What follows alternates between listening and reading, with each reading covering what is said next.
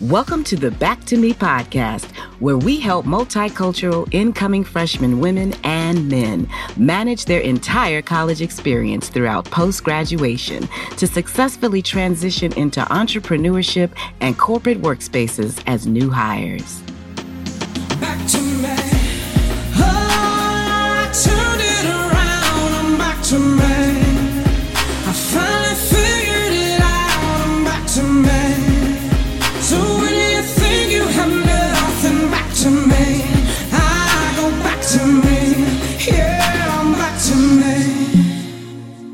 Hello, everyone. It's your host, Yoli Tamu. First generation students are in abundance on many campuses, and it is important to use your college experience to help shape and develop the person you want to be. In this week's episode, Dr. Willie Banks, Vice Chancellor of Student Affairs at the University of California, Irvine, joins us to share his journey through college as a first generation student. Find out how he overcame imposter syndrome and now helps students develop servant leadership skills that will empower them to pay it forward and help others explore their capacity to lead as well. Enjoy. Dr. Willie Banks, welcome. Hello, hello, hello. Thank you for having me. It is an honor to share some space with you this afternoon. So thank you. Thank you. Thank you for making some time because I know you VPs are busy. You vice chancellors, busy people. it is a little crazy. We, we put out a lot of fires, juggling lots of balls. I'm sure. I appreciate you. So, you know, on this podcast, we serve college students that are, you know, just dealing with transition and just being a freshman and just that new experience of what that's all about. And then even the graduate heading out into the workforce. So, both of them don't really want to say out loud that they have anxiety and they're nervous about transitions. And so I love to always open with, you know, people in your position and of your stature. You had a story probably similar. And so I wanted to get an idea of what inspired you to, to even pursue and help young people in this way. Yeah. Well, thank you for that question. And I think it's always important for folks to understand that, you know, even with these folks with big fancy titles, that we all started somewhere. We did not come into this world with fancy titles and it took a lot of work. And so for me uh, you know i'm a first generation college student. When i went to college it was the first time i'm the first one in my family to earn a bachelor's degree a master's degree and then a phd so on a lot of fronts you know for me I would say that I probably am speaking to a lot of your first gen folks and just letting them know that you know, I understand their journey and I also understand that it's a lot of hard work, but then also a lot of anxiety, a lot of imposter syndrome, and then a lot of trial and error because you don't have a playbook to say, you know, you should do X, Y, and Z. And I think when I was in school, I did not have that playbook. And, you know, I think my students nowadays would be probably shocked and they don't believe me when I say I didn't have the internet. So it's not like I could just Google, you know, right. what is it like to be a first generation college student and actually how do you survive? I grew up in the South. I am a biracial student. My mother is from Thailand. My father was a black man that grew up in South Georgia, and they met when my dad was in the service. And so when he retired from the Air Force after 26 years, he wanted to move back to where his family grew up, and that was in South Georgia. And so I grew up in South Georgia with my brother, my older sister, my younger brother, my mom and dad. And I quickly knew that I was not cut out to be anyone dealing with any sort of farming or agricultural mm. in South Georgia. And my father was very quick to say, son, if you don't want to do this type of work, then you're really going to have to focus on your education and you need to really look at education as your vehicle to do other things. So if you don't want to be working in the fields, and you want to be the person either owning the land or you know working in the front office you're going to need to really focus on your education and so that was very clear very on that for me college was going to be really the vehicle for me to really leave south georgia and really explore the world. My dad you know traveled all over the world. Out of his 26 years in the service he spent 20 years of those 26 in different stations across the world. So his worldview was so much more broad than I could even envision. And so he and my mother were really the ones that really pushed me to think about what is college and, you know, thinking about going in and just learning and just trying to figure out who you are as a person. And so when I went to college at Mercer University in Macon, Georgia, a small private liberal arts institution, for me, it was life changing. I was able to find myself. I was able to discover a community of like minded individuals who were there for college and wanted to learn about all sorts of things. And in the great tradition of liberal arts, you know, learn about a bunch of different things and really try to figure out who you are as a person and as a leader. And I was involved in a million different things in college. I still went to class. I always try to remind people going to class is important because, you know, there was not a major in just being involved in student organizations. And so for me, I was involved in everything from orientation to student government to the programming board. I gave tours on campus. I worked in the student center at the information desk. I was hustling because I also knew that my parents did not have the means to send me to college. So I needed to make, if I wanted to do anything extracurricular, I needed to work. So in addition to being a first generation college student, I also had to work and I needed to support myself. And back in the day, my parents would probably send me $20 that, you know, maybe once every two or three months. And I thought that was just gold, you know, because you know, if you're coming from environments where you don't have trust funds and you just don't have lots of money and income, you really do have to figure out how do I survive and do college. And so that's what I was doing. And so that is what pushed me. And I had some great mentors, and they told me that I should consider going into student affairs. And I realized that was a career. And once I figured that out, I was like, oh, I'm going to do this because I get to stay in the college, I get to work on a college campus. And that really started my career within student affairs is that I really loved being on a college campus. I love the energy. I love the environment. I love the learning and that you get to meet so many different types of people and you really do get exposed to so many different ideas, people, ideologies. You just learn about so many different things. And depending on your institution, you know, the people that they bring in to do lectures and to speak on campus and to teach, I mean, you are really learning so much. And so it was life changing for me. And I'm always appreciative of my experience at Mercer because that's what really pushed me into student affairs and really, I think, a very happy and long, almost 30 years in higher education. Mm, I love what you said. I love when you talk about your parents, and, and that's what we talked about before, and just yeah. how you had this strong upbringing and you kind of knew that it was important to work.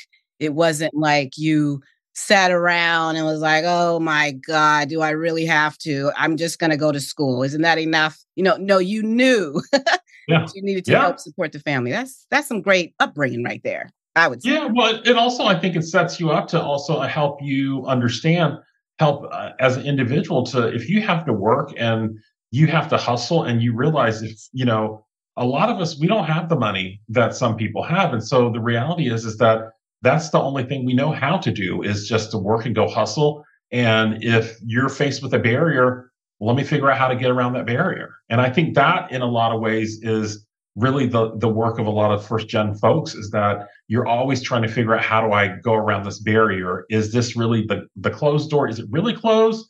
Or is there a key to open it? Or is there a way for me to go around the door? So you're always trying to figure out and try to hustle and try to figure out what are my other ways to achieve my goal. Mm-hmm, mm-hmm. And that takes tenacity and drive to even want to. Yeah. You know what I mean? It takes a lot because we're dealing with a generation of students that, you know, we're just in a different time. We have some students that are highly motivated, and then we have some that live in a state of depression and convenience yeah. So you kind of run into those issues. So I'm I'm just glad to hear your story.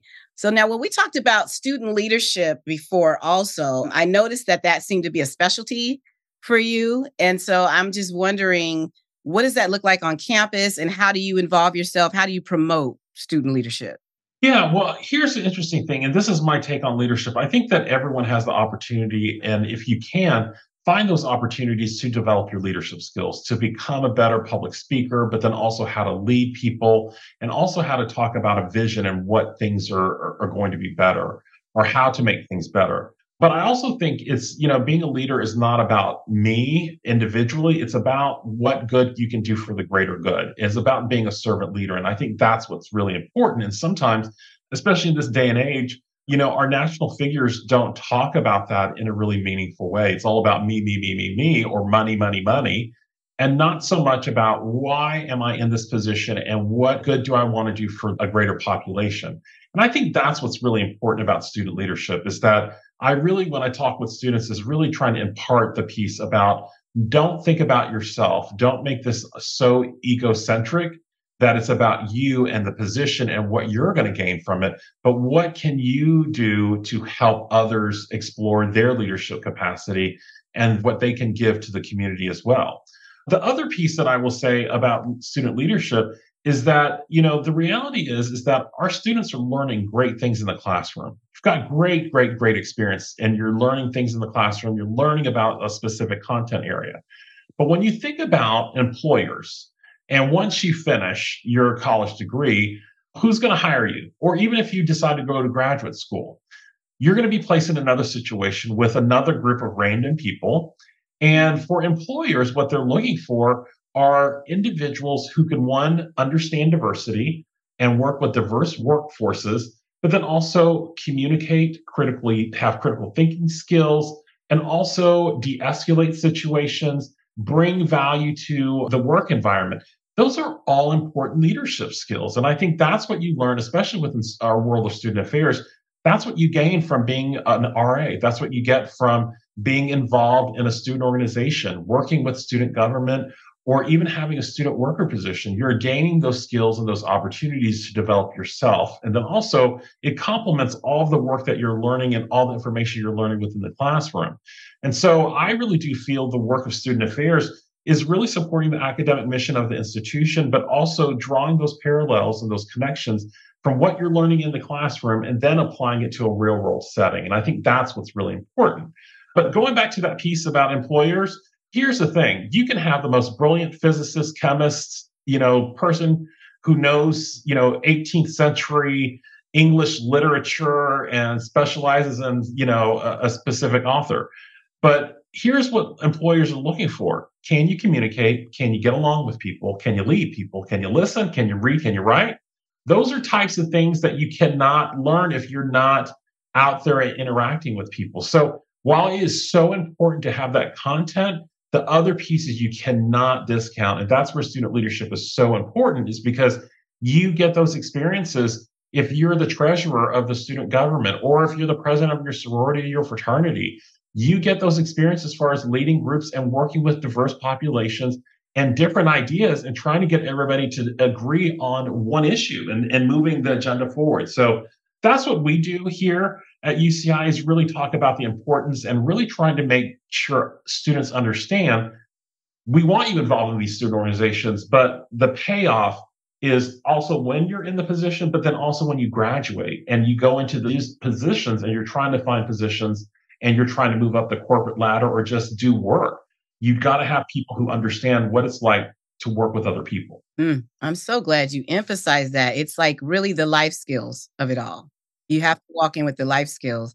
And social emotional learning is becoming more popular on college campuses. And it encompasses everything you just said. You know, are you self aware? Can you have great relationship skills? So I love that you emphasize that. And it's my understanding that employers are looking for SEL skills. They're becoming popular SEL, you know? Yeah, so, yeah. I'm glad to hear that. And it kind of segues into mental health. You know, if they do incorporate those life skills, you show up more confident, don't you think? Oh, absolutely. Absolutely. You have to have a better sense of self. But yeah, I think here's the other thing is that even if people don't talk about it, everyone struggles with something anxiety, depression, imposter syndrome. We're all dealing with something because you know the world is you know our students would say it's a dumpster fire. You know, things are happening all the time. And so there's a lot of information coming at you. And i think you know i look back on my college career which was in the late 80s and early 90s compared to what our students are doing now and our students are bombarded with more messaging, more news, more information than I ever like. I couldn't even imagine being a college student now. Back in my day, you know, we had the newspaper you watched the news on the TV and you didn't get information like instantaneous. You know, we could pull up our phones right now and find out what's going on across the world. And back in my day, you didn't have that. So, in a lot of ways, you were really focused on what was happening right then and there. I say all of that to say if you take all the information in and you're not processing it, you're not talking about it, you're not dealing with it, you can internalize a lot of those things and really get into a bad space. Mm-hmm. I am very thankful that this generation of students are one, comfortable talking about mental health, that two, that they're going to seek out those resources. and they are not afraid and it's not a deficiency. And I think it's fantastic that our students are approaching it in the way of saying, you know, these are my triggers. This is what I need to be successful and I want to balance. And so I think that's so important. I think it's also important for, as a first generation graduate, to say to other first gen folks, you don't have to have it all together all the time. You know, you've got to find those outlets and you really have to have a good balance of who to talk to and to find those individuals and people that can help process your feelings and just to let them know that you are not alone. And I think that's what's important. But we have seen a rise and, you know, mental health cases on campus. And sometimes it's due to family pressure and the pressure from families to succeed. And, you know, a lot of first gen folks are not going to be surprised when I say, you know, for first generation families, they think that you need to be a, a lawyer or a doctor. Right. And or an engineer. And anything else, you're just like, well, what's that? Right. Purpose? Yeah. Yeah. But the reality is, is that there's so many meaningful careers beyond just doctor, lawyer, engineer. And so, you know, a lot of this pressure that we put on our students is unfortunate because, you know, sometimes I wanted to say, and I can't do this, but, you know, tell your parents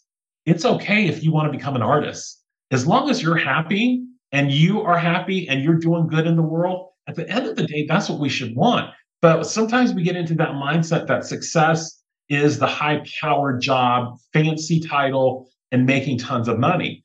And you know, what is this, the 90 more money, more problems? And that's the truth. You know, even the richest people in the world have just as many problems as we do. Major. You know, exactly, just at a different level. So I'm saying all these things to talk about mental health to say it's out there. You have to go out there. Don't be afraid to raise your hand.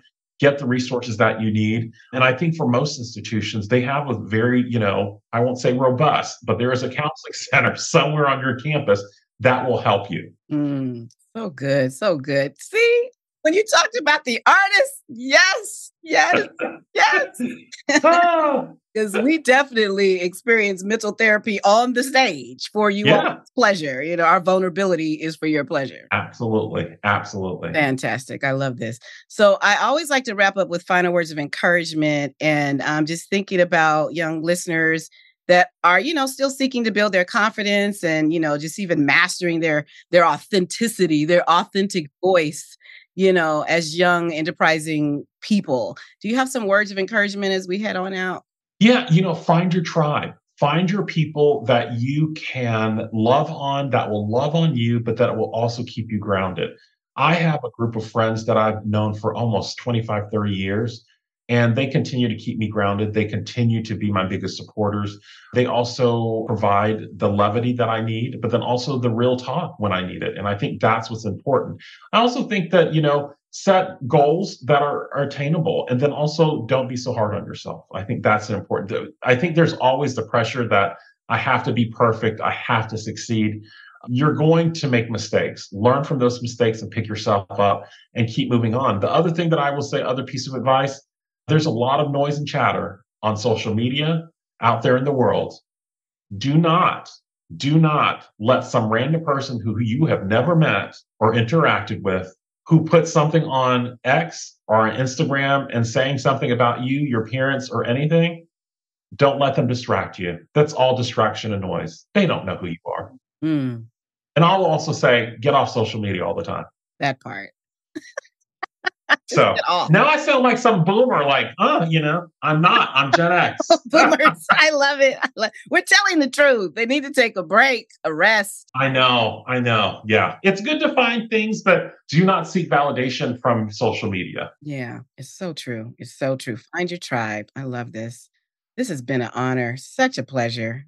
So if they want to reach out to you or even your department or just reach you reach out to you on LinkedIn, is there some place you'd like to send them a website maybe or even LinkedIn? Yeah, yeah, I'll put it in the chat so you can post it, but also studentaffairs.uci.edu or on, on Instagram. And I should know my handle, even though I just said get off of the, the social media. We'll send them to LinkedIn. How about that?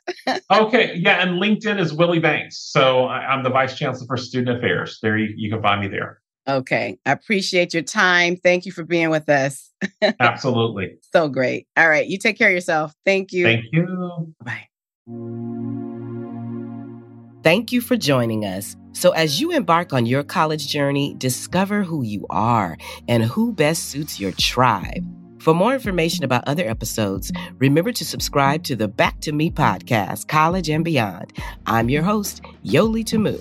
Leave a review at the end of this podcast, and if you would like to learn more about other special events, join the Back to Me podcast Facebook group or simply text Back to Me to 833 206 4565. Until next time, be well.